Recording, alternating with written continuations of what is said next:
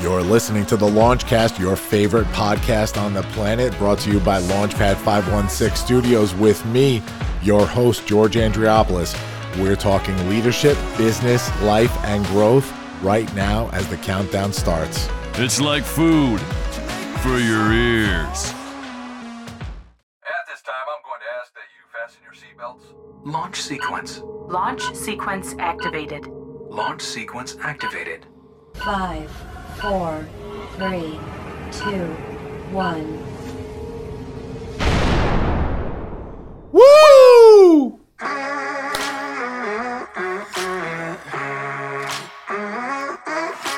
Hey, hey, everybody! Welcome to the Launchcast.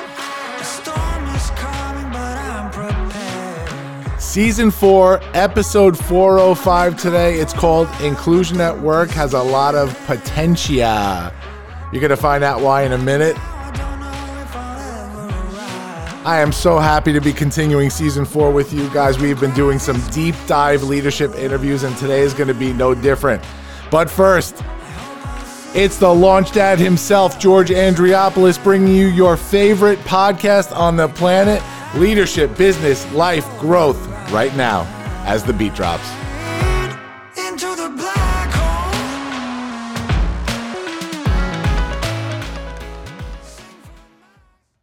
What is happening, my friends? George Andriopoulos back for another week with you on the Launchcast, and it has been a big, big week. Today is the day after Election Day, so hopefully, you people have gone out there, gotten your vote on, stood up for your communities, been leaders, and and voiced your opinions, no matter what way you voice them.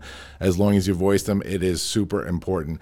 Um, a lot of stuff going out there today. We're going on out there today. We've, uh, you know, the day after an election is always, um, it's it's a it's a weird weird time, right? Because uh, a lot of the rhetoric that goes on for weeks and weeks and months, uh, all sort of comes to a head, and and then here we are, right? With with whatever the outcome was by you um, is the outcome, and and uh, you know, I, I, I, we've talked about this as leaders on this show before. We, we talk a lot about leadership and how to stand up in your communities and um, and what that means. And uh, I hope for a lot of you that no matter what the outcomes were yesterday um, in in your own communities, that uh, you know you're you're either uh, emboldened to to stand up and keep standing up for your community, keep doing what what's important to you, and and advocating for your people. Um, and if things didn't go your way, you know, figure out the right methods, the the the proper methods to stand up and and get out there and make a change in your own way. Uh, we've talked about here in in my community here on Long Island that um, you know, there have been um, there have been moments in these last couple of years that have been pretty crazy. Um, communities kind of going wild and and huge divides here, and that happens right here in my own community uh, in Farmingdale, New York, and uh, it's it's been tough for us here in our community. It's been really, really tough. And I, I, look forward to the days that we can come back together as a community and work on our differences um, together. And it's not going to happen unless we are willing to stand up and lead in an empathetic way in, in a way that we can listen to each other and and create that change together. So that's that's the only thing I, I wanted to put out there and, and say today uh, before we move on to our guests. So uh, let me do that now because that's why you guys are here. So today my guest Jeff Miller. Let me bring up his bio here. Jeff Miller is the CEO and founder of Potentia Workforce, a consulting firm that delivers technology, analytics, and human capital services by leveraging the talents of and providing opportunities to skilled yet often overlooked neurodiverse individuals. Jeff is an executive with more than 25 years' experience leading high performance organizations that provide innovative solutions to the communities that they serve. He has launched and led businesses in the 20 largest markets in North America and across four continents. After his son was diagnosed on the autism spectrum, Jeff began a deep exploration into neurodiversity, which ultimately led to the formation of Potentia, combining multiple passions to bring innovation to business internationally and to the remarkable and often underemployed neurodiverse community. A graduate of Williams College, Jeff lives in Houston, in the Houston area with his wife Samantha and awesomely cool teenage son Charlie. So let us bring Jeff on the screen and unmute him. Hello, my friend. How are you? George, how are you? Good, man. Thank you so much for joining us today. I'm super pumped to have you on here. Oh, my pleasure. I really liked your intro as well. We, we were all watching the political returns last night, um, and and I, I could, couldn't have said it better. Really Yeah. appreciated your, your intro there. I appreciate it. Yeah, thank you. So let's let's dive in today. I'm I'm uh, I'm excited to have you. Uh, we were introduced by my good friend uh, Dave Thompson. Dave and I have worked together um, in many capacities before. Uh, incredible dude, and um, of course, anybody that Dave tells me is is another incredible person that's on a mission to do good things. I'm with it, man. So I'm I'm so happy to have you on here today, and I'm glad that we you know we're getting to know each other and. Uh, um, and, and making some change out there together, even if it's just with this conversation today. Likewise, likewise. Yeah. So let's start where we always start with these interviews. Jeff, are you a leader? Yes, I am. Yeah. So talk to me about that. What is your definition of leadership? I, I think uh, it, it isn't about title. To me, it's I, I'm a big fan of the of the. It's almost become cliche, right? But the whole idea of servant leadership, leaders leaders have an opportunity to serve uh, people that they care about and people that they want to see succeed. And I've, I've, I've tried to be that throughout my career, but I think for me, uh, as you as you alluded to, the last three or four years, I really w- was blessed to find um, my life's work, if, if I could call it that, and, and and and that's all about serving. So to me, uh, uh, you know, serving others is really the, the the purest definition of leadership, regardless of, of what your title is. Yeah, so so I I love that definition, Jeff. Um, we're we're gonna dive deeper into into what you do now, especially with Potentia. But talk to me about um, and we're we're gonna do a chronological dive here in in a minute. But talk to me about leadership back then before what it has become for you now. Obviously, um, you know, uh, uh, with with your son Charlie um, being neurodiverse and um, and finding this community that you now advocate for and you do so much work for. What did servant leadership look like for you before all that at the beginning of your career?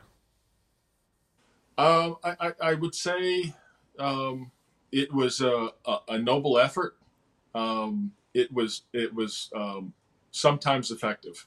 So um, I uh, and, and some people might be surprised by that. So I, I started my career out of out of college and, and just networked my way into a role in IT recruiting right out of school um, uh, outside of Boston, where, where I'm from and uh, didn't know anything about either IT or recruiting, but had some people who took pity on me and taught me the business, and um, I was able to, to um, have some success there. I was with a company that was fast growing, and and so I was able to be sort of caught up in that a little bit.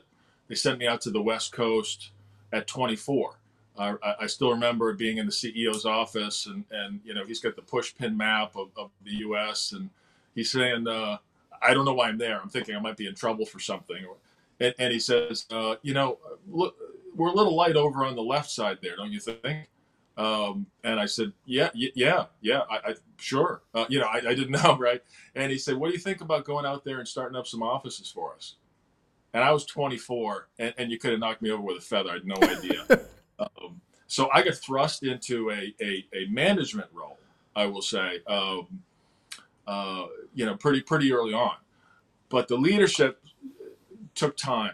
Um, and probably the biggest thing that, that I realized about um, the difference between management and leadership for me was I needed to, um, I, I needed, I, I thought when I started, I thought that leadership was about being perfect. And, and I realized it's actually the opposite of that, right? Your, your, your folks can't relate to you if you're not real. Yeah. And so it took me years to really figure out that it was okay to show your, your cracks and show your struggles and show your areas where you you know aren't aren't uh, you don't that's, that's not something that you're you're great at let, let's say and uh, so for me it was it was really all about that idea of of uh, a little bit of vulnerability but just being real with the people that you work with and and, and let them know look look I don't have all the answers um, let's figure it out together and I think as I started to figure that out I, I grew up in a very sort of buttoned down New England, um, you know, kind of background. You know, raised uh, uh, raised primarily by my dad, my dad was uh, was I was the he was the youngest in his family. I, I was the youngest of, of three. My brothers are almost a half generation older than I am. So my dad was a little bit older than the other dads, and he was a. Um, mean, you could set your watch by him. He was he was a guy who who, who always showed up. I, I could count on him. But if I wanted to have a conversation about str- anywhere where I was struggling, he was not as comfortable in that. I think a lot of people from that generation Yeah. relate, right? So, I, I, I- w- without it being said, I was sort of taught as, as a youngster that you know you don't show any of that stuff. You don't show any of the areas where you're where you're struggling or, or, or where you're not as as good, as great as you want to be or as good as you want to be. Um, and so it took me a while to, and, and my dad was a fantastic role model for me in a lot of ways. A lot of turbulence and challenges in the family growing up, and he was the he was the one you could set your watch by in terms of just showing up. And I really learned that from him. I, I learned about showing that vulnerability later on as I as I as I kind of went through life and learned um, sometimes by doing the wrong things. And you know, why am I not connecting with my people? Why am I not? Well, because you're trying to be perfect, Jeff, and nobody's perfect. Right. You know, and I had mentors that kind of took me under their wing and, and, and showed me that. Uh, uh, you know, you, you, you got to be real with people, especially today. People expect that of their leaders. They expect you to, Yeah.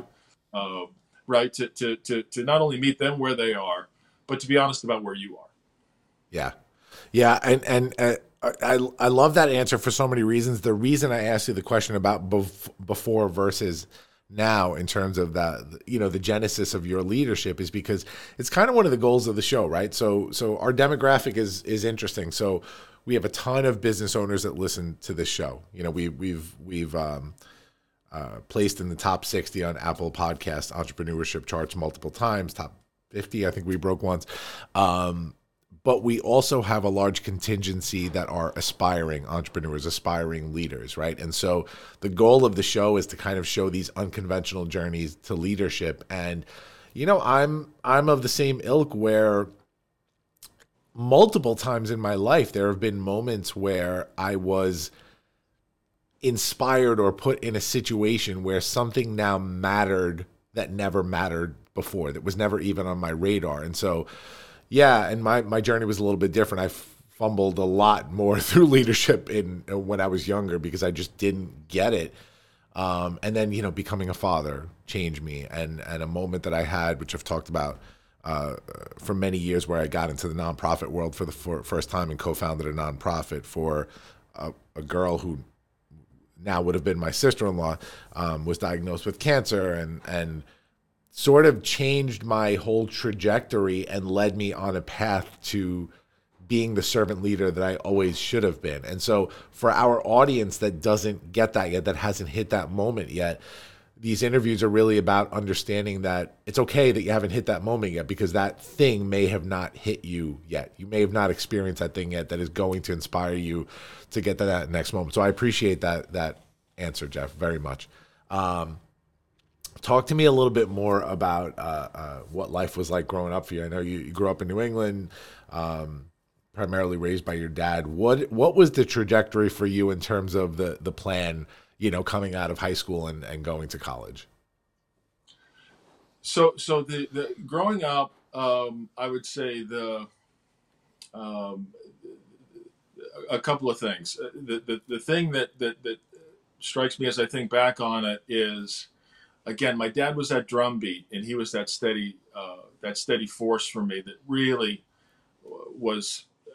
I, I- can't wor- words can't express how, how important that was to me to have that as a, as a youngster.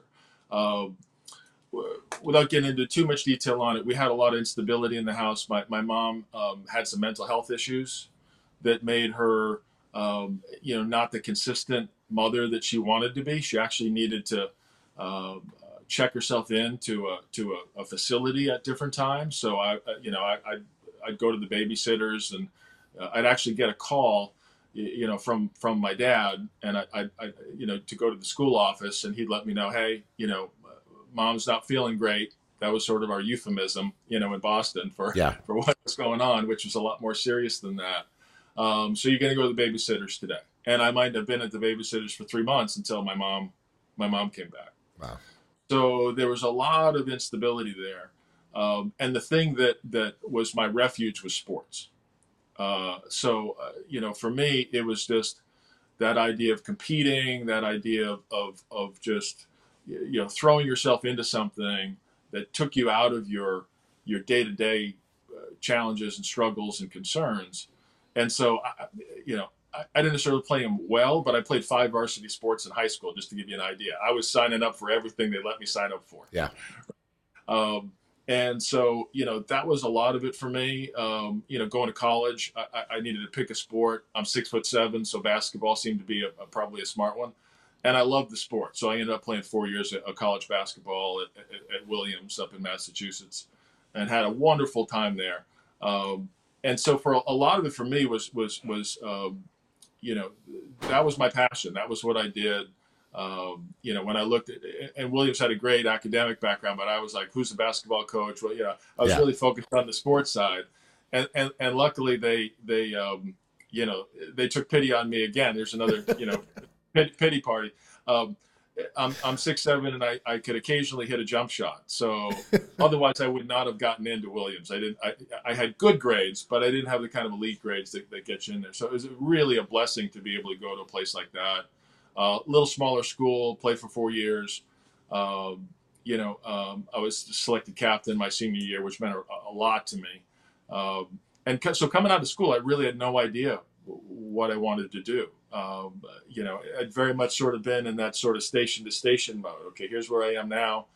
Um, I wasn't thinking three steps ahead, um, which I think good leaders do. I wasn't. I wasn't at that point yet. I was I need to get a job. I need to start to pay off, you know, some of my debts and, and you know, start start a career of doing something. Sure. Uh, and it was just through my network of friends and colleagues, and actually, actually, uh, uh, um, that I learned a little bit about the staffing industry. I ended up cold calling my way into a into an interview my senior year. Um, uh, it, it's a funny story. My dad, um, um, you know, we didn't have a lot of money growing up, and so I never had a car or anything like that. Um, and I worked every spring break, every every off break I had. It, and Williams is a pretty affluent school, so there were people going, you know, what are you doing for spring break? Oh, I'm going to Switzerland to do some skiing. Oh, okay, I'm going to be roofing in Worcester. right? Um, you know, got it. Have fun. I'll see. I'll see you when you get back. Um, and so, you know, that was our thing. My my my uh, college cohort was of a similar, you know, all kind of middle class backgrounds. I might have been, you know, uh, you know, maybe a, a little bit you know lower than some, but we were all kind of in that same in that same bucket. And we got the idea that we wanted to go to spring break, and nobody had a car.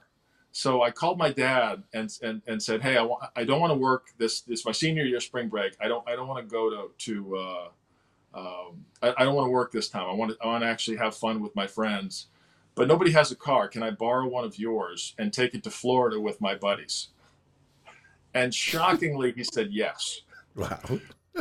But he said, and this gives you a little, you know, insight into my dad. He said, um, "But uh, I, I, I'll let you borrow the car on one condition that you set up three interviews before you leave.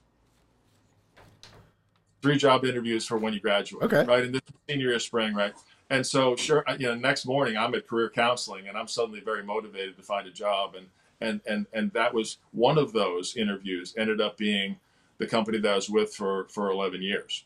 Um, so, uh, you know, it's it, it's funny how things work out, and and and you know uh, how how how um, formative a role your parents play with you. You know, my my my my mom with the struggles that she had, trying to support her.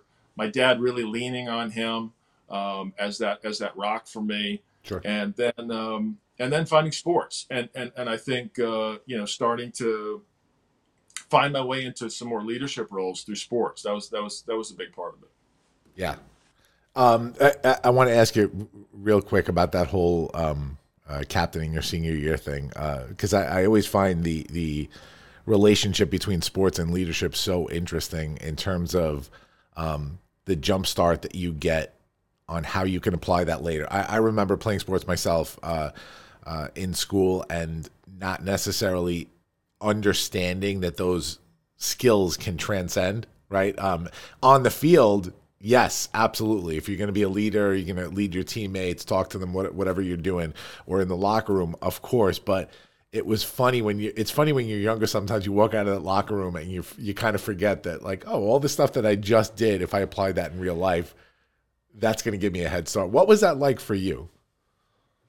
Oh, I, I think it was tremendous. I, I learned a ton from it. You know, I, I had great coaches and good coaches, and, and a few that I, I think you know maybe maybe weren't the best, right? Sure. Like, like we all had that experience.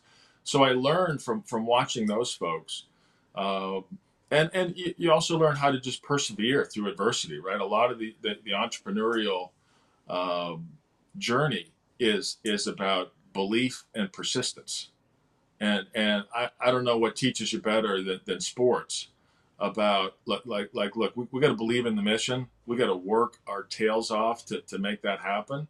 Um, but there are going to be bumps in the road. There are going to be potholes. There are going to be things that happen. And you know how did we lose to that team? And and and and what do you do to recover from that? So i i, I felt like uh, sports was an incredible training ground for me for for later in life for sure Um, in college, what was just curious before we move on with your career? What was your actual major in college? psychology Psychology major. psychology I, I started out as an econ major actually Ah, and it was, and it was too tough. I, I, I was not meant to be an econ major, so so I switched. Um, I hadn't committed yet, but I was going down the road to be an econ major. And then my sophomore year, I switched to psychology because I really liked the professors, and also, if I'm honest, it was a little bit easier and gave me a little more time to work on the jump shot.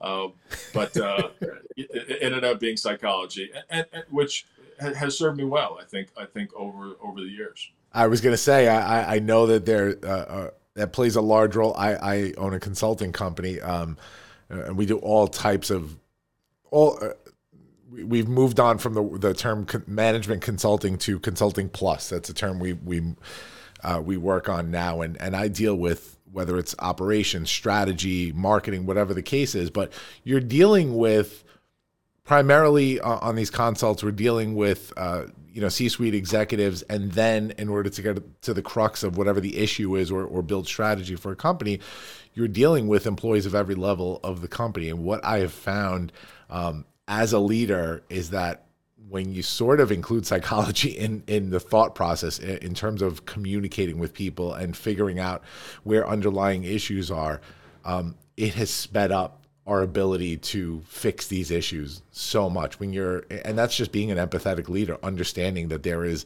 there's stuff in the basement sometimes uh, when you look at a specific situation that is more than just what's on the surface. So i'm sure that's been super helpful for you as a leader.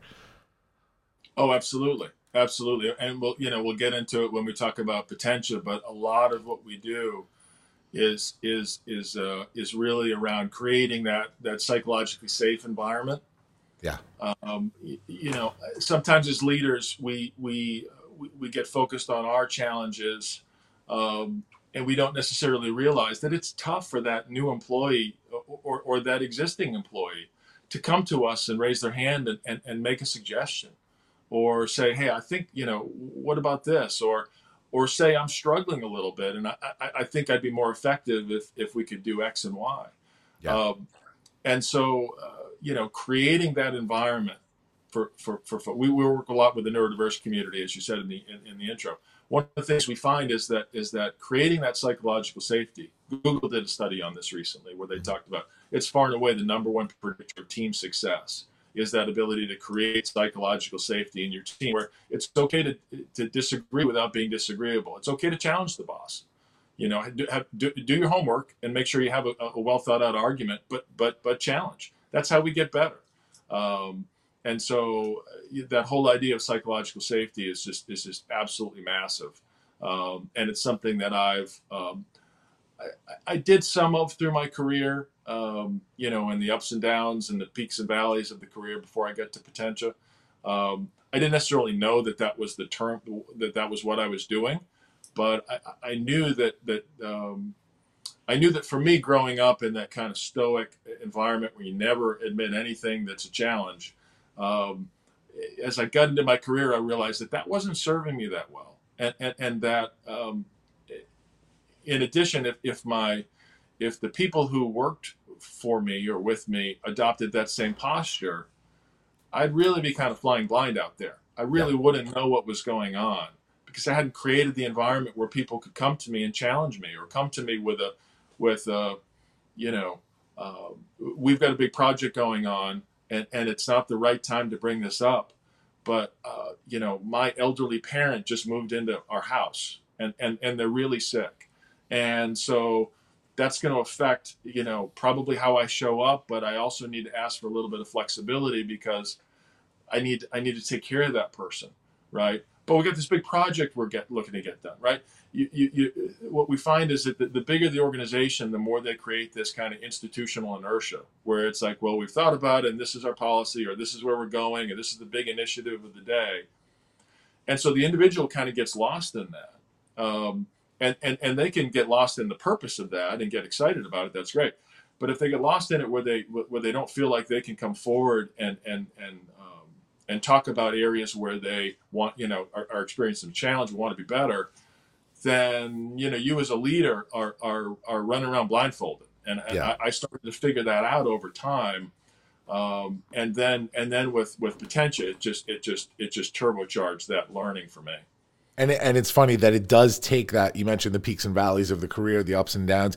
It does take that time, that experience, that maturity that grows over time in order to I don't want to use the word master it, but you know what I mean. Like it just um, in, order to be to effectively um, uh, uh, use that that type of process uh, in your organization to be that type of leader effectively you have to learn you have to make those mistakes you know i always tell people that look i do what i do now and and if people consider me a thought leader or a, a business expert a, a, a turnaround specialist in businesses great but that came because I was the worst. I was the worst at the beginning. I may have been really good at what I did, um, uh, on a day-to-day basis but managing and leading oh my gosh at at the beginning of my career i was horrible at it and it's because of those mistakes and the mistakes of those around me that i learned how to be better that i learned how not to be that person and i could pinpoint when i did see somebody that was like me and making those mistakes and help them on the road to to fixing that. We do um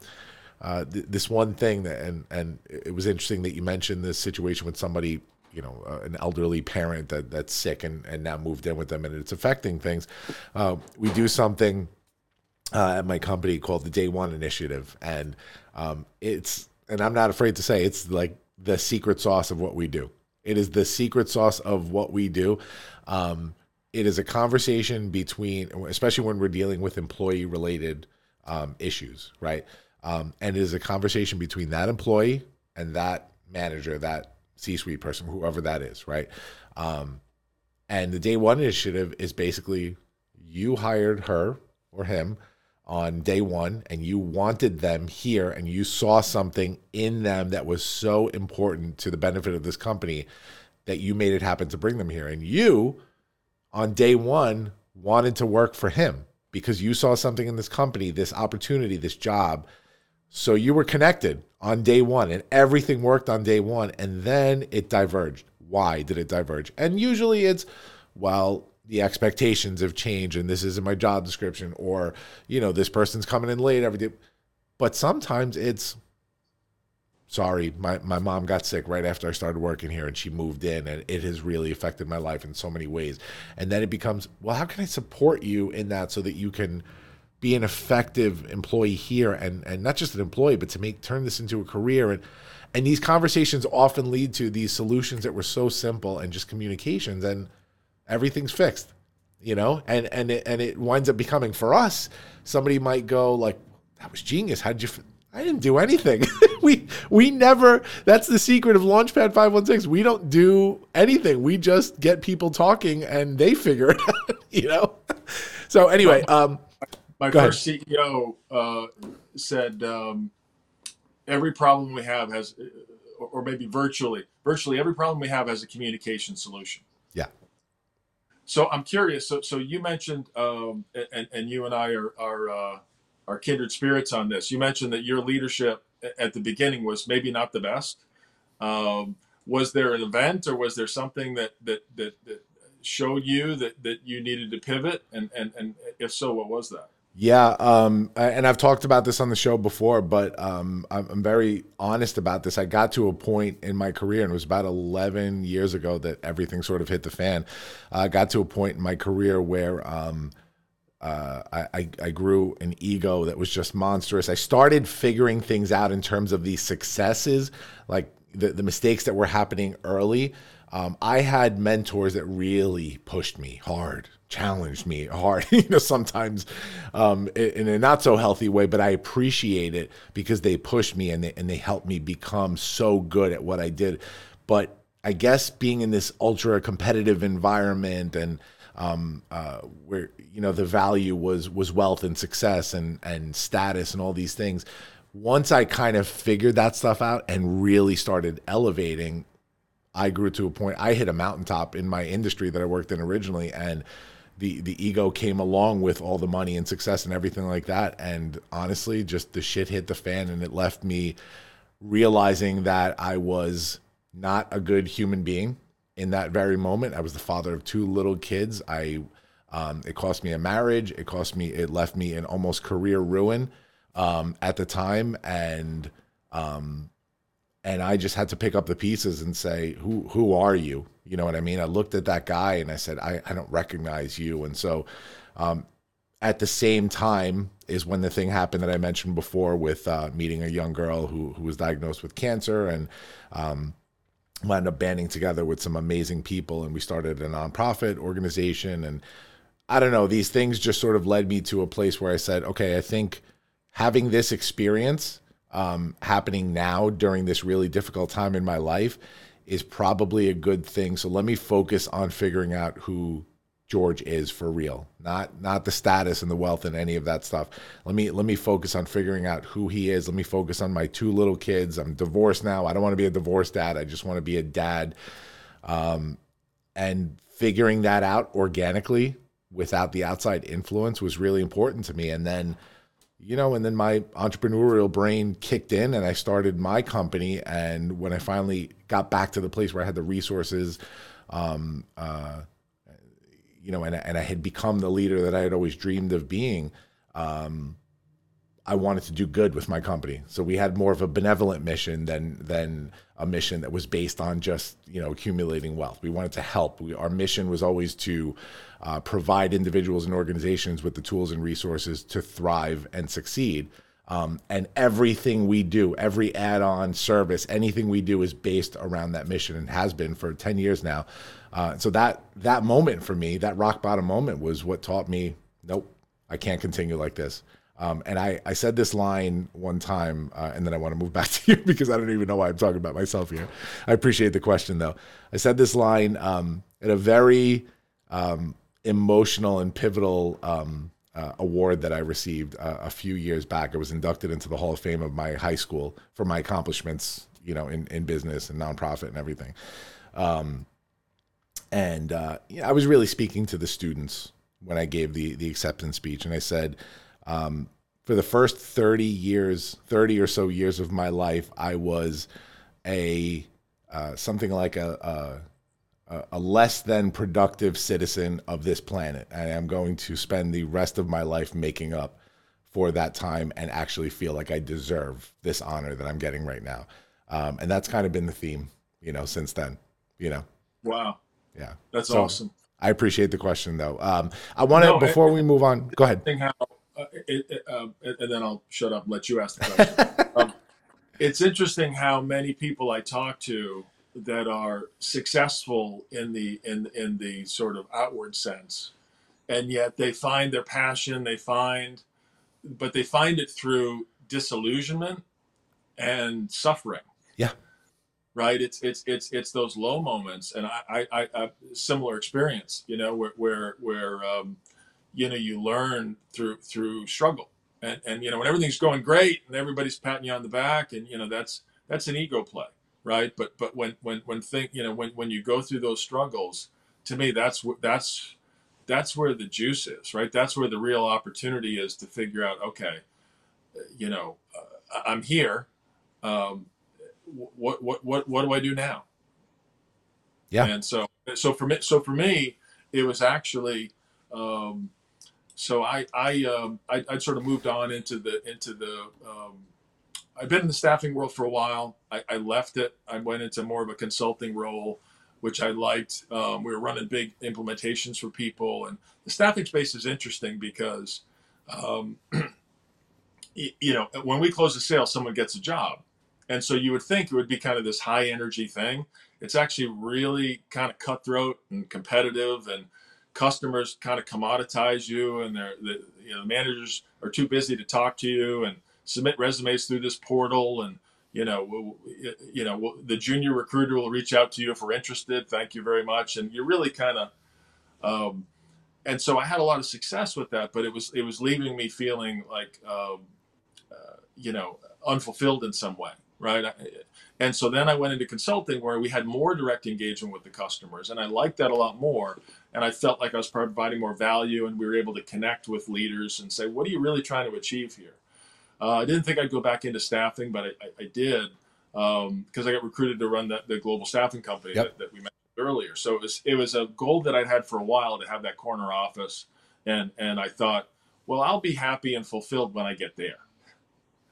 And it was not the case. Yep. Right. And so the things that I had experienced and and uh, you know sort of the politics and different people's agendas and you know customer stuff and um, you know, I, I thought, well, surely when I get to this place, you know, that'll go go away. Well, I was still reporting to a board of directors. There was at least as much politics there as there was on, on my local sales floor, and so I, I, I thought, huh, this is this is interesting. I, I- I've gotten here, and it's sort of like, is this all there is? You know, um, there are a lot of great things about it, but there was a gnawing feeling like I, I was I was sort of destined to do more. Um, right around that time, so we moved to Houston. I'm in that role for, for a bit. Um, my mom um, had, had actually gotten her mental health issues um, uh, sorted out in a, in a pretty Wow. good way, and she was doing pretty well mentally.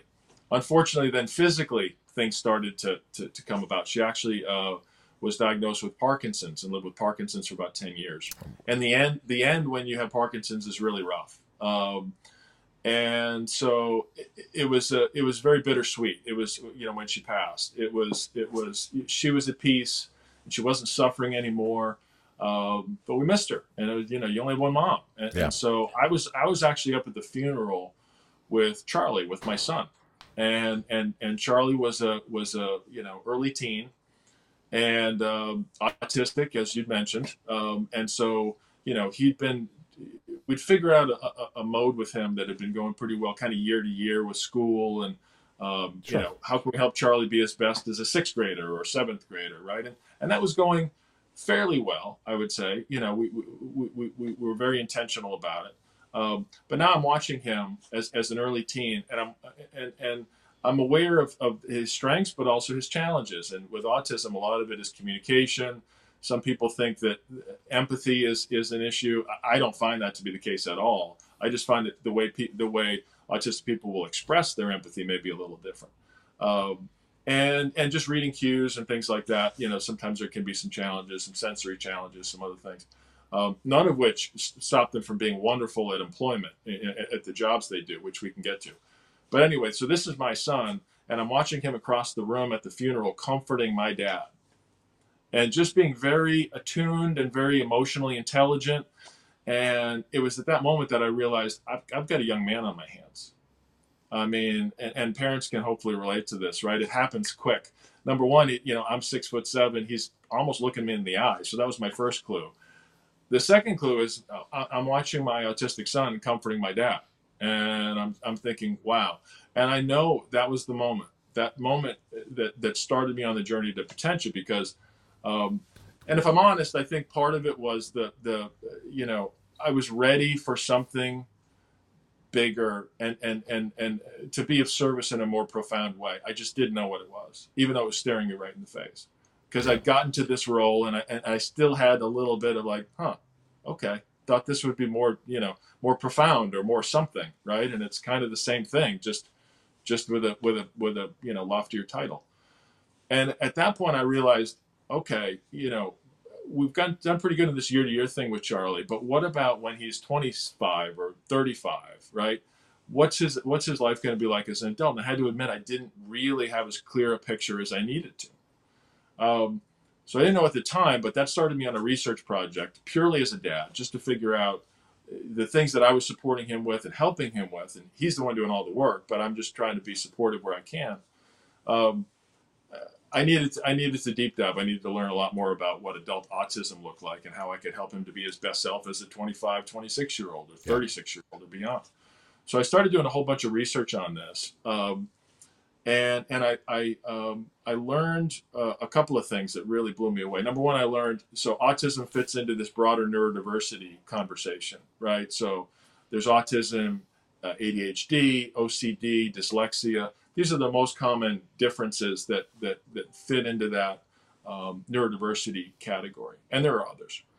But neurodiversity, as as we just defined it, represents at least 25% of the adult population. Yep. So at least one in four folks is walking around, as we say, as as we've been taught, basically with a different operating system.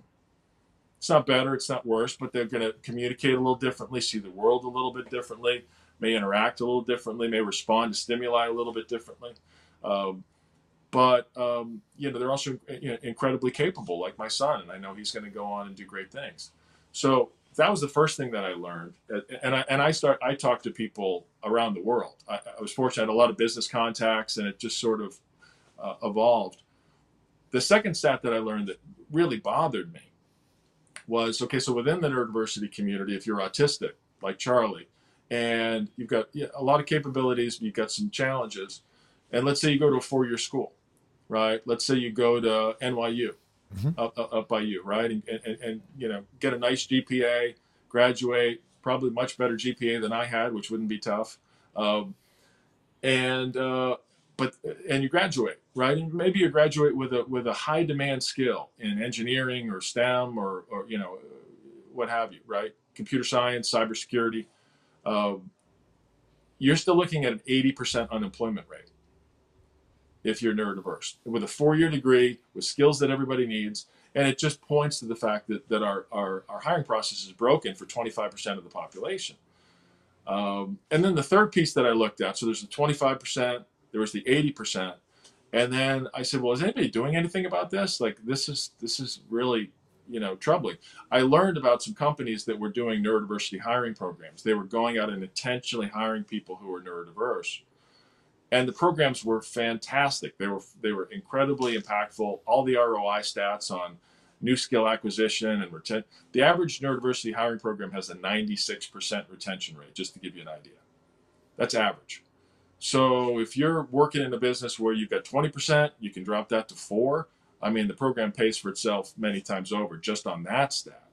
But these candidates are also more productive than their peers with similar experience. They pick up new skills faster, they're more innovative. So you've got basically what could be the ideal employee, but someone who doesn't interview well in the traditional sense. Um, but I said, this is the business case I'm hearing from these few companies that are doing this is really off the chart. And I, I, I asked to, to my counterparts, you know, the people who are leading these programs at Microsoft, and J.P. Morgan Chase and you know big companies. Yeah.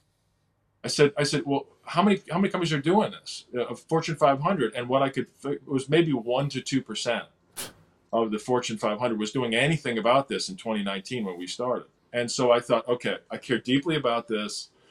There's a huge, there's a really strong business case here. I've found something that I'm really passionate about, and I liked what I did before, but but not, you know, the, the, the level of commitment to this is, is just orders of magnitude different because uh, it's personal for me, right? Um, and so that was really the thing that led me to say, okay, um, you know, we've got to carry this really wonderful message, not just from a from a from it's it's a head and heart message, yeah. right? I mean, we know we know we're doing something, we're doing the, the right thing, and people resonate with that. But but from a ROI standpoint, this is off the charts, right? I, we, have got to take this to other companies and, and, and spread the word because this is just too good to, to, to, to, to be at 1% to 2% of the Fortune 500. So that was really the research project that I started with Charlie that led me to then go to Samantha, my wife, and say, I think I need to leave the corner office uh, and, and, and do a startup. And this is the one I want to do. And nobody's really doing it, but I, I just believe in it so much. So really, the stars of the show are Charlie and Samantha because because Samantha was like, "Yeah, I can see how passionate you are about this. You need to do this. Go do it." Yeah, And of course, it was Charlie at the beginning that lit, lit the spark. that's amazing. And now a word from our sponsors. Well, that's a nice song. Hey, hey, everybody. It's me, the launch dad himself, George Andriopoulos, the host of the Launchcast, the co host of Over My Dad podcast. But more importantly, I'm here today on behalf of Launchpad 516 Studios, the podcast production company that makes those two shows, the one you're listening to now, and so many others possible. Now, what is Launchpad 516 Studios? Well, it's the brainchild of Launchpad 516.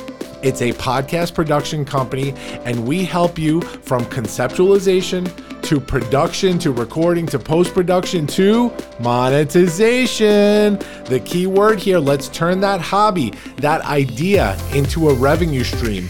But more importantly, let's get that important idea out there and get your voice heard because that's what matters right now hit us up launchpad516studios.com to find out more information or send us an email podcast at lp516.com dm me at launchpadceo on all the platforms. Let's chat. Let's get your voice heard. We're pretty good at this guys. Don't let this offer slip by you. Later guys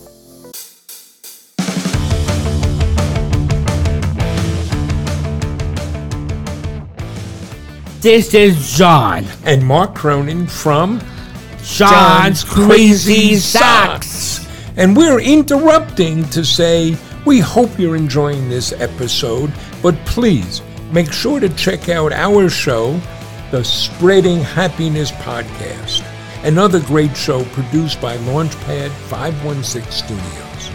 New episodes are available every week on all your favorite podcast platforms.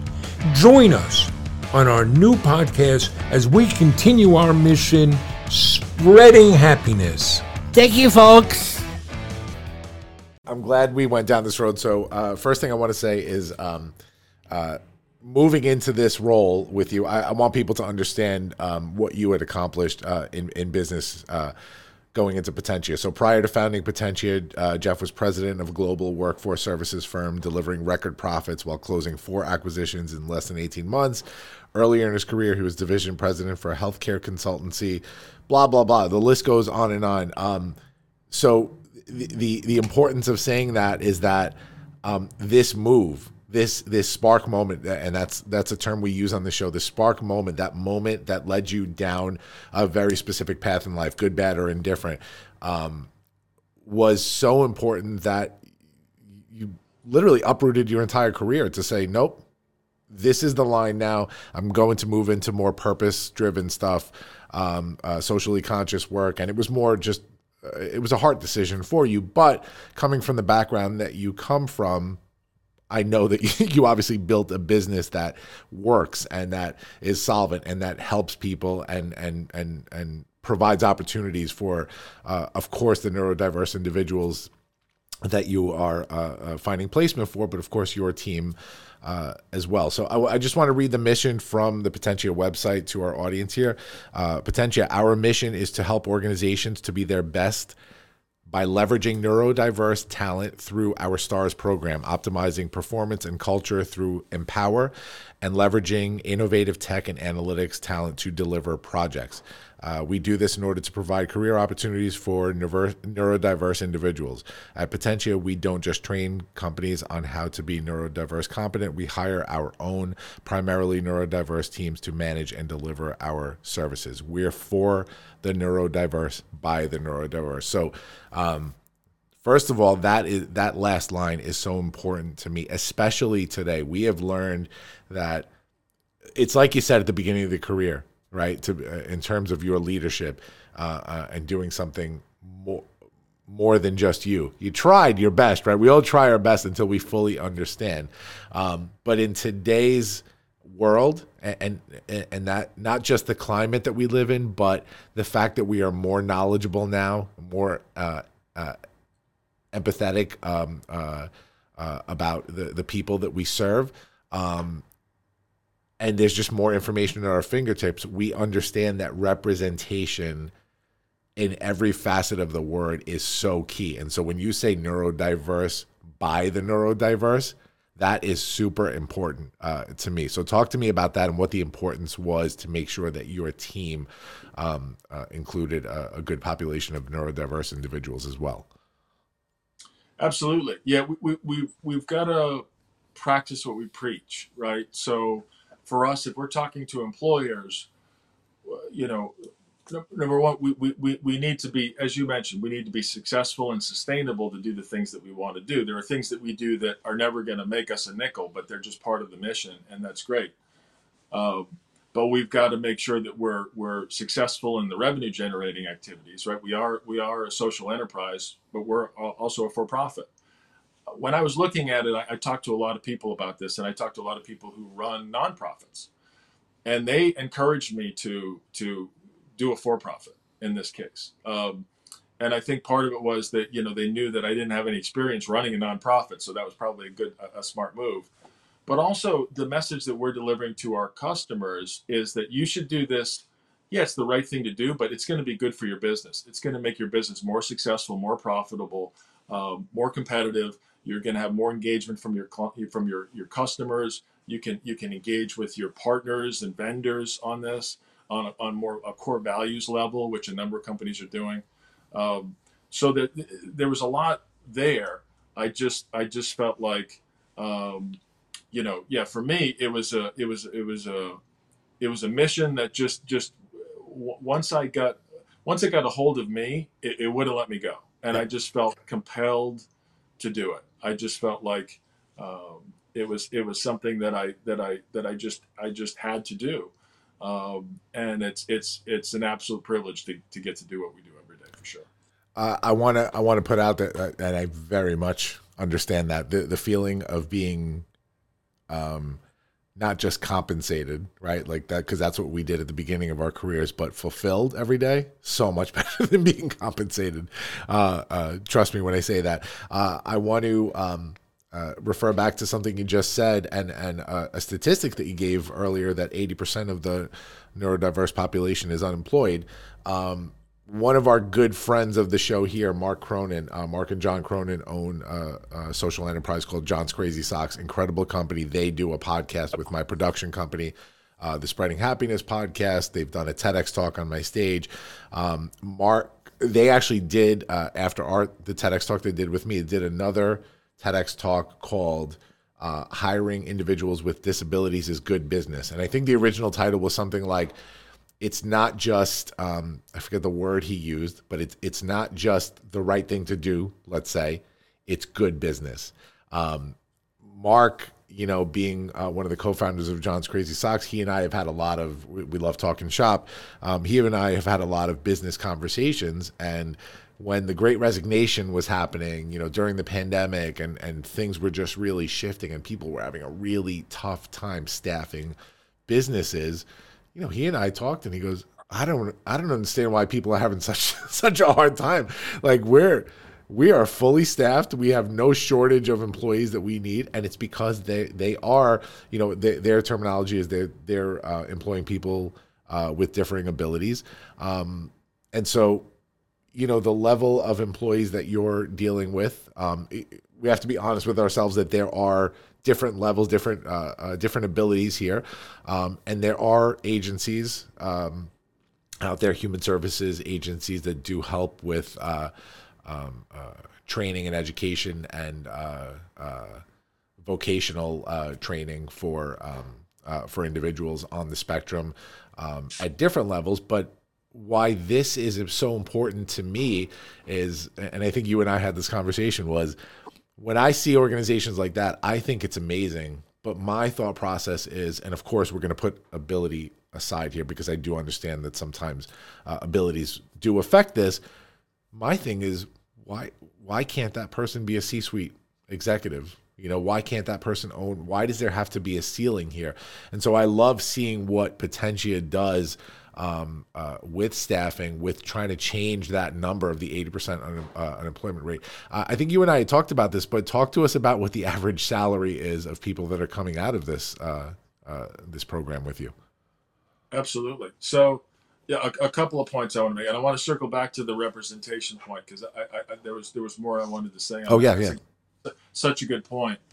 Um, I think representation falls into the it's the right thing to do, and it's also just the smart thing to do as well. So, uh, the STARS program for us, if, if, if I can give you a little bit of overview on that, right? So, STARS is Spectrum Training, Recruitment, and Support. Most of our training is for the employers because the employers, number one, know that they're not succeeding in this area. They want to succeed in this area, and they're the ones that need to tweak what they're doing, right? They're the ones who need to be more inclusive in terms of what they're doing we're not looking to to to um, you know cure someone who's autistic because in my experience they don't want to be cured. It's part of their it's part of their identity. It's part it's like being left-handed or being gay or you know whatever right? It's part of who you are. Yep. Um, now it can come with a lot of challenges and as you said the spectrum is really huge. If you look at autism just you know you have people who are nonverbal who need around the clock care right? And then you have richard branson and elon musk right? They're all on the spectrum. So so there's incredible diversity within that. Um, but, and I think for us with stars, the, the first piece of it is training. All of our training is ND led, meaning all of our training is delivered by people who are neurodistinct themselves. And so, because a lot of the the exercise that we're going through here is a change management exercise. We're dealing yeah. with companies that have well-worn practices, and we've always done it this way, Jeff. Why do I need to do it differently? And I could give them the answer to that question. Or I could have someone who is neurodistinct themselves give that answer to the manager and say, listen, I'm sure that job description has worked fine for you in the past. I'm just telling you that for me as a neurodistinct individual, I would not apply to that job as it's written, and here's why. Right? And that really carries the day. That really brings a whole different level when you're talking with someone and by the way, our trainers are fantastic, and they'll say, "By the way, ask me anything you want to ask me. You can't offend me.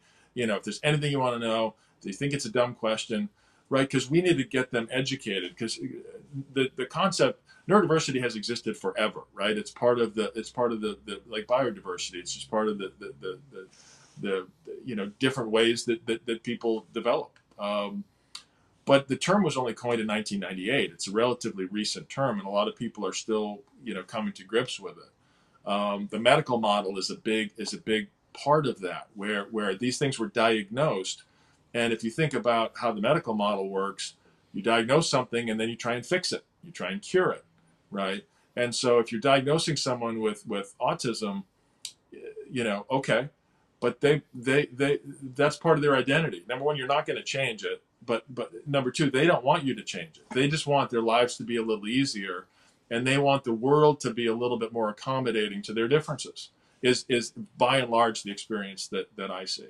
So so that representation piece is really key. That yeah. that you know the ND led piece is really key. In terms of in terms of um, the the type of work that we do and the average salaries, our average salary starting salary last year was 76k. Uh, this year it'll be about 81k. Amazing and that's intentional because we looked at it when i looked at the landscape i saw a lot of people doing a lot of really good work in nonprofits and state agencies and, and, and, other organizations. But principally it was it was about getting candidates from their parents couch to a job which is a really important piece right? And and so it might be flipping burgers or bagging groceries or what have you but just just get some experience you know get some experience being um, uh, you know, responsible and, and you got to be there on time and you got to listen to your boss and you got to deal with some challenging people. And that's incredibly valuable. And for a lot of people, that's a great job for them. And they may have that job for, for, for years and years. Sure. Wonderful. For a lot of our candidates, that's a stepping stone job, right? That's an incredibly important job, but, but they've got a degree in engineering and they've got, um, they've got student loans and they, they, they want to be able to play these are highly intelligent people who again because they may communicate a bit differently or have some sensory issues uh, struggle in the traditional interview sense so they end up getting into these sort of low-hanging fruit jobs um, and um, and and again that's great but for a lot of our guys it's not great if they stop there right? They're making Yep. 17 bucks an hour, 19 bucks an hour. We can get them into a program where they're making 76k or 81k, and it's life changing. We had a guy who was who was um, unemployed, underemployed for about two years. Got into our program. He's now in a leadership track with a Fortune 100 company, and he just bought his first house. Like that's that's why we do what we do, right? Yeah. I mean, to, to have stories like that and to have that have that happen. Um, and so for us as a, as a um, you know, I know there's a lot of entrepreneurs, you know, who may be listening to this. For us, it was important because the problem is so big that the biggest thing for us was to learn what to say either no or not yet to, right? We had to pick our lane. And so our lane has become, because we didn't see anybody else really doing it, um, those white collar roles, uh, you know, accountants, engineers, um, you know, bookkeepers, uh, IT workers, right? Folks that you know would generally work in an office, although the, a a lot of our people work remotely now, but office type work, right? Yep. Um, and and and making the kind of money they can make, and, and and actually having a career, and so that's the niche that we're really looking to play with with with stars. Um, we can talk a little bit more about Empower too at, at some point. Maybe that's that's the other offering that we've that we've got Go because in this climate, what we're finding is that Stars works great when you when you're in hiring mode, right? And, and a typical conversation with us might be, "Boy, we love what you guys are doing. We want to engage in it. We understand. We think it's really. Where should we start? We typically start with a pilot somewhere, so we can learn how to do neurodiversity in their environment, and then we can expand it. Yeah. Right? We can, but but learn learn while we while we're you know while we're doing what we do. Um, and so that's typically where that where that where that starts, and then it can expand from there. Um, but some of these companies, if, if and, the company might say, "Hey, I've got we've got this division. They're hiring 25 people next year. We've got a bunch of turnover," and we'll say we'll set aside five or seven roles for us for the Stars program. We'll train your managers. We'll teach you how to do it. We'll, we'll develop a set of best practices with you. We'll measure all the outcomes to make sure it's working well. And at the end of the day, you'll have you'll have people you wouldn't have otherwise found, and you'll have you know you have all these real tangible tangible benefits we had a customer who came to us and said, "Well, we'd love to do another stars program with you maybe next summer. What can we do in the interim? Because we know we've got lots of, and this is how the the, the, the market has changed as, as our customers become more educated. We know we've got current employees who are neurodistinct, who do not disclose in, in, in, mass, right? If it's 25% of the population, we know that we've got people who are in these roles, maybe who've been with us for a decade, right? And and to some extent are probably struggling a little bit because there are th- there are things they might ask for or, or accommodations or th- things that might help them to be more successful, but they, they don't feel like they can ask for those things because they don't they don't feel safe, um, and they're worried about the stigma of coming forward and saying, "Hey, I'm dyslexic," or "Hey, I've, I've- got Asperger's," or what what have you, um, and so you know that's a really powerful thing. And so what, what what we look at there is we say, okay if you're not doing that big hiring program, you've still got these employees who are not as engaged, not as productive, lower retention than they might otherwise be. And especially if we're heading into a, a, a tighter, a, a, a slower uh, labor market where companies need to make more, you know, make them the, even more important that they make the most out of the with the workers that they have Sure. now. Empower is that idea of taking the concepts of neurodiversity but applying them to your current workforce, right? Do we do leadership training? Do we do help you with inclusive interviewing or onboarding or set up a mentorship program, creating a, a- a resource group for individuals or parents of neurodiverse people? You know, just how do you how do you meet you know meet your workforce as um, um, as people, as individuals? How do you train your leaders to practice that person-centered leadership? with it with the neurodiversity component being really strong in that but this should benefit everybody right? If you have a good mentorship program it benefits everybody. Yeah. if you're good at onboarding it benefits everybody. So so uh, you know where stars is is all about getting new talent into your organization. Empower is about how do we how do we through neurodiversity and through just creating more of a sense of belonging how do we unlock that potential for for engagement productivity retention with your current staff and so those are the, the, the two big offerings that uh, we're really focused on right now. I love that. I love that, uh, Jeff. I want to ask you real quick before we we start to wrap up and move on to to the big three. Um, fir- first question is. Uh, uh, what's next for Potentia uh, as you continue to grow, as you continue to help this underserved population? Uh, what's new and exciting? What's coming next? Well, I, I think uh, so. This year we went international, which we're really excited about. So we started in 2019, and I really didn't know how this was going to go. Um, uh, our, our first customer was Chevron, so we're we're on it. It's a good start, right? Um, and then we expanded from there. Uh, in 2020, we went national. This year, we went international. So we're doing programs now in Asia. We're doing programs in South America. We're looking at some things in Europe because it's a global problem, right? Every, ev unfortunately, every major city in the world has these um, talented neurodiverse individuals who are largely unemployed or underemployed, uh, who, who are who are kind of hiding in plain sight, who are right there. So uh, you know, we we want to be one of the players, um, and there will be others, but we want to be one of the companies that's that's really bringing this message to uh, corporations globally about not just is it the right thing to do, but how strong the, the business case is for for doing this. I mean, just just at a real basic level, if if if 25% of the population is neurodiverse and company X is um, is is well oriented to support and engage and get the most out of that population, and company Y is really not doing anything there, that's a huge competitive advantage for X over Y, right? Yeah. Just just full stop. So so we want to carry that message forward and just make sure that people understand that.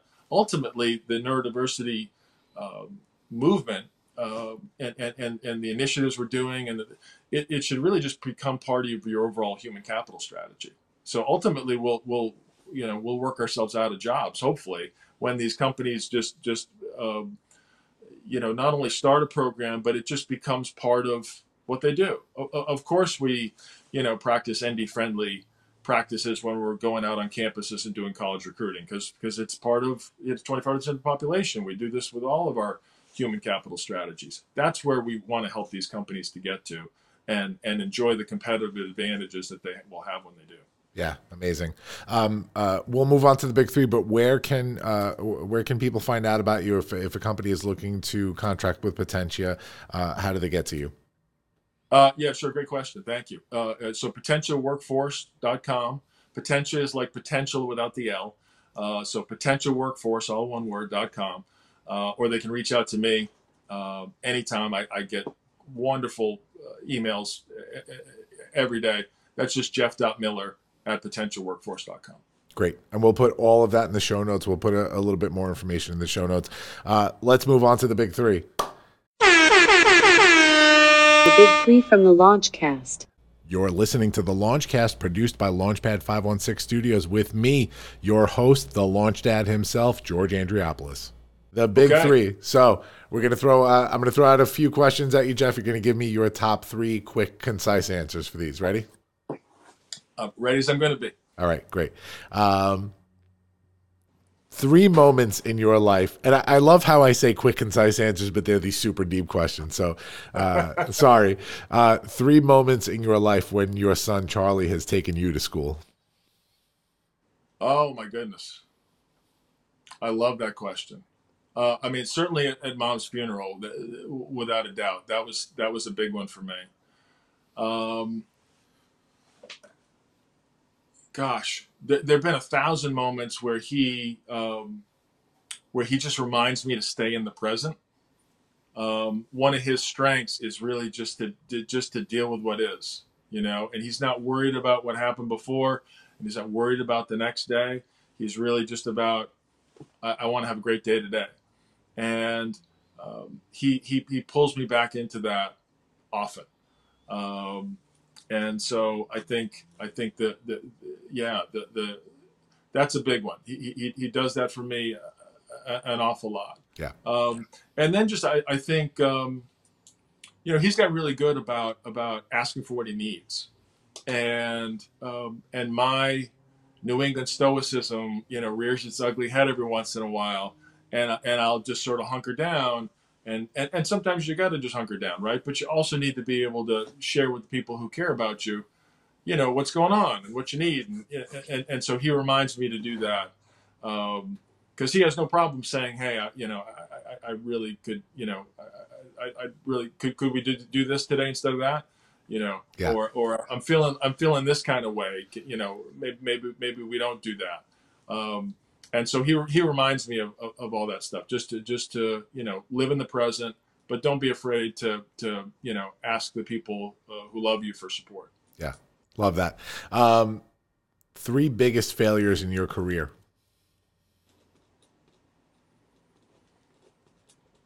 Hmm.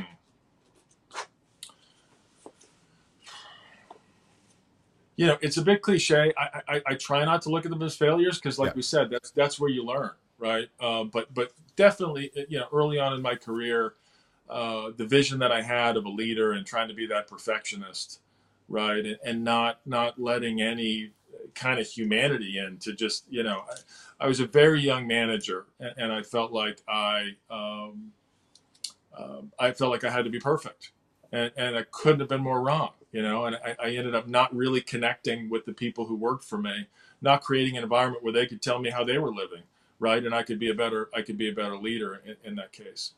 Um, yeah, I, I- think that's that's certainly the biggest one for me, and that's one that I've I've, I've learned uh, and had to relearn over time. You know, you get busy and you get stressed, and sometimes you revert to those old those old ways of being. Um, but I think um, you know, uh, you know, it's not about being perfect. Um, it's about um, it's about listening. Um, I, I think too, you know, for me, um, when I when I when I learned about, and I, I see that, and I caution people about this because it happened to me. When when you study something like neurodiversity and autism, the natural tendency we all have is to say, "Oh, okay, now I know what that is." Yeah. So, so, so, so, George, you know, you're you're autistic. That must mean that you feel this way, and if I manage you this way, you're going to respond this way. Yeah. No, not not even close. right. Right. But but when you first learn this stuff, it's like a shiny penny, and you, you, you or, or a new tool, and you want and you're it's like you do you're just gifted a hammer, and everything looks like a nail, you know, and and it couldn't be farther from the truth. You know, the the, the research and the knowledge that we do is really just it's an invitation to then ask more questions to the individual Yeah. Right to learn about them as an individual and it might give me a little bit of perspective but i'm not going to assume that just because anymore that you know you should assume you know um, uh, you know because i'm six foot seven that i play basketball or that wh- whatever right you know it's just that that that shorthand assumption kind of game that we get into is is, is another big one i Yeah. think Yeah. um, and, and you gotta you gotta just you gotta know that you know doing the homework and learning this stuff is great we we have a, a saying here learn the lesson lose the labels. Right? So learn the lesson of of of autism generally and how that might affect individuals but then lose that label and deal with deal with with with with bobby right? And, and and where's bobby at? What what's he because because i can tell you managing a team that's um, that is majority neurodistinct, there's incredible variation among that team, right? And so I guess the last thing would be on that would be I used to think that you had to manage everybody the same, and now I realize that it's really just about managing everybody fairly. I love that. I love that. Uh, last one I'm going to ask you, and then uh, uh, we'll wrap it up. Um, the top three things that an employer may not know about having a neurodiverse or neurodistinct, uh, neurodistinct uh, employee. So I think number one is is how many neurodistinct employees you already have, um, and we're starting to see more of that. So, uh, so so just a, I'll make these quick, but just one of the really cool things about Stars, every Stars program we do is different because every client is different. But one thing that's the same every time is the number of mid-career people who are at those companies who disclose, whether to us or their bosses or or HR or what have you, as part of the company, as, as part of the program that we're, we're rolling out, right? So they see the company being intentional about embracing neurodiversity, and they've been in the closet about their own neurodiversity, their own neuro, neurodistinctness, maybe for years. They've never told anybody. And now they start coming forward and telling their employees. It's an incredibly powerful thing. So just being aware of that, approaching Yep. that with humility and understanding that you've got a big population there that's that's um, you know that's that's uh, that's neurodistinct, and you and then and then second, it's uh, so acknowledge that. Then it's about creating the environment where folks can come forward if they want to. So individuals own their disclosure. They own their if it's a diagnosis or they own that, right? It, it- it's not up to anybody else to to talk about them or to right. It's their choice, and some people will will you know say, you know what, I'm just not comfortable right now. That's totally their call. But businesses owe it to themselves to create an environment where people can come forward if they want to. Yeah. right? And, and and as a manager as a leader you know if i know what the problem is i, I, I at least got a shot at solving it. But if my my people won't share with me because they don't feel like i've created the right environment that's on me.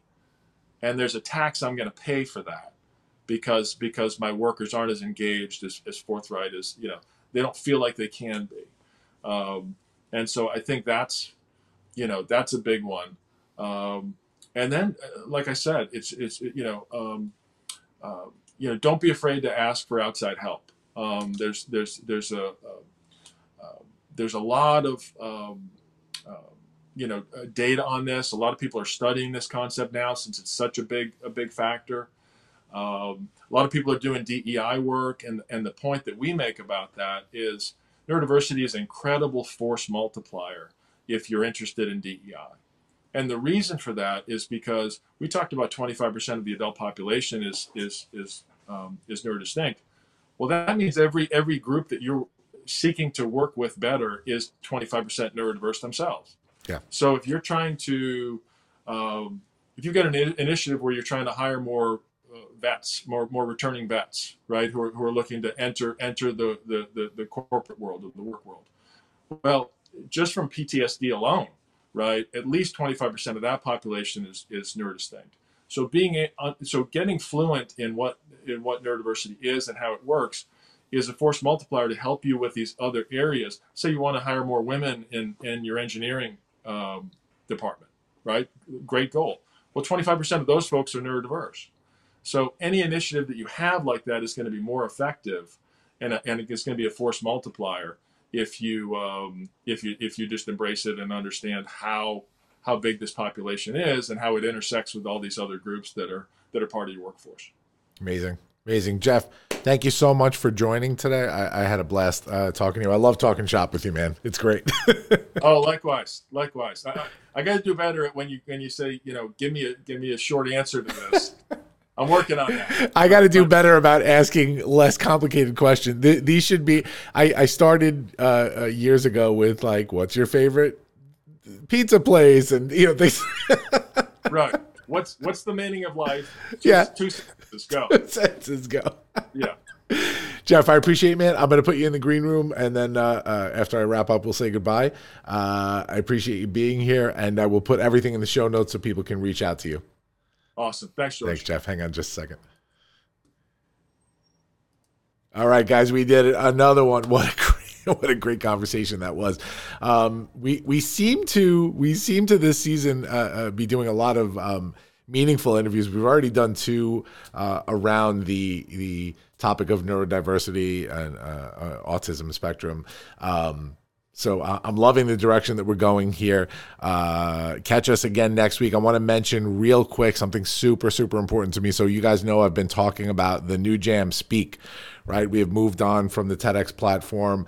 Uh, my, my, my partners and I have launched uh, Speak, a global speaking platform for people with ideas and stories. We have our first pop up coming up on November 17th. So visit speakevent.com for tickets to that. But we are looking for a couple of things. We are looking for event sponsors. Again, this is a global platform that will be going out uh, both on a heavily trafficked YouTube channel and an upcoming podcast that is we we are confident is going to be a very high traffic uh, uh, and highly rated podcast. Um, so stick around for details on that. But those sponsorships get organizations onto those and get them seen in a very, very, very big way. Uh, and so we would love support for our brand new organization as we build this global platform. We'll have news coming in a couple of weeks. We're working on a couple of our own self produced events uh, that are going to be happening locally. But after the November 17th Speak Beginnings event, we are going to announce probably the first 10 to 15 um, speak pop-ups that are happening from outside producers and they are happening all over the world. I promise you that. Uh, i can't even wait to share that news with you guys. So again sponsors we are looking for sponsors to, to help us sponsor this platform to keep growing. Of course channel partners producers um, all of that. You can find all that information at speakevent.com if you're interested in sponsorship reach out to me uh, and we'll send you that sponsor info. We don't have that on the website but um, I appreciate you guys. Thank you so much for joining for another episode, another great deep dive leadership conversation. We'll see you next week. Launch sequence terminated. Into the black hole. Into the black hole. The Launchcast is brought to you by Launchpad 516 Studios, produced by Fabrizio Fugazi and executive produced by George Andriopoulos. Marketing and PR by Media Convergence. Theme song by Tommy Lungberg. Music and sound effects are licensed through Epidemic Sound. The Launchcast is hosted with Podbean. Make sure to subscribe to this feed wherever podcasts are available and leave us a five star review on Apple Podcasts while you're at it, guys. You can find the show on Apple Podcasts, Spotify, Stitcher, iHeartRadio, Pandora, TuneIn, Amazon Music, Google Podcasts, Podbean, and everywhere else that podcasts are available.